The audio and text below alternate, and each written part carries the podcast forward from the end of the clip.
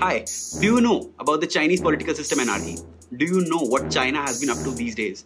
Do you know कि आपके phone में जो चाइनीज़ एप्स हैं वो आप ही का डेटा कलेक्ट करके चाइनीज़ गवर्नमेंट को प्रोवाइड कर रही हैं hi my name is Aman Jindal aka Aman music and this is not my usual type of video लेकिन I wanted to share something really important with you guys so I was really inspired by the recent videos of Mister Sonam Wangchuk and अभी and you to take up this challenge called #boycott chinese apps इस challenge में हमें ज़्यादा कुछ नहीं करना।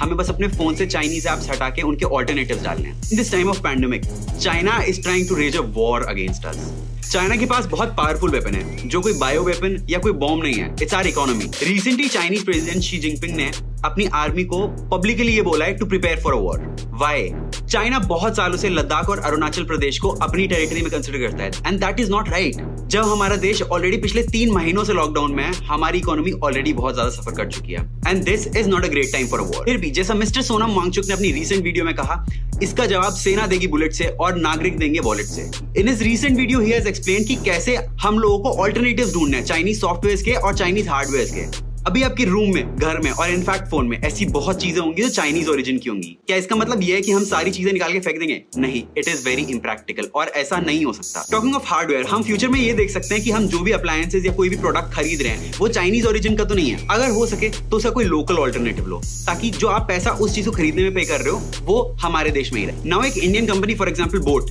ये एक इलेक्ट्रॉनिक कंपनी है जो कि केबल्स ईयरफोन्स और हेडफोन्स बनाती है। इसके प्रोडक्ट के पीछे भी लिखा होता है that they are made in China but it is not a Chinese company ये एक इंडियन कंपनी है, जो इंडियंस को ही एम्प्लॉयमेंट देती है। चाइना, बस इसके एक वैल्यू चेन का पार्ट है। और इसके सारे शेयर होल्डर्स भी इंडियन ही हैं तो सारा पैसा इंडिया में ही रहता है। और अगर हम एप्लीकेशन की बात करें तो हर ऐप का ऑल्टरनेटिव है। फिर चाहे वो पबजी सीओडी या फिर कैम स्कैनर ही क्यों ना हो। Yes we are already too dependent on China but there सही लौट के बुद्धू घर को आए।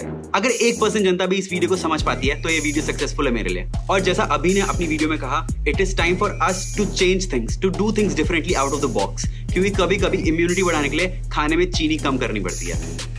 और अगर टिकटॉक की भाषा में बोलूँ तो कभी कभी इम्यूनिटी बढ़ाने के लिए चीनी कम करनी।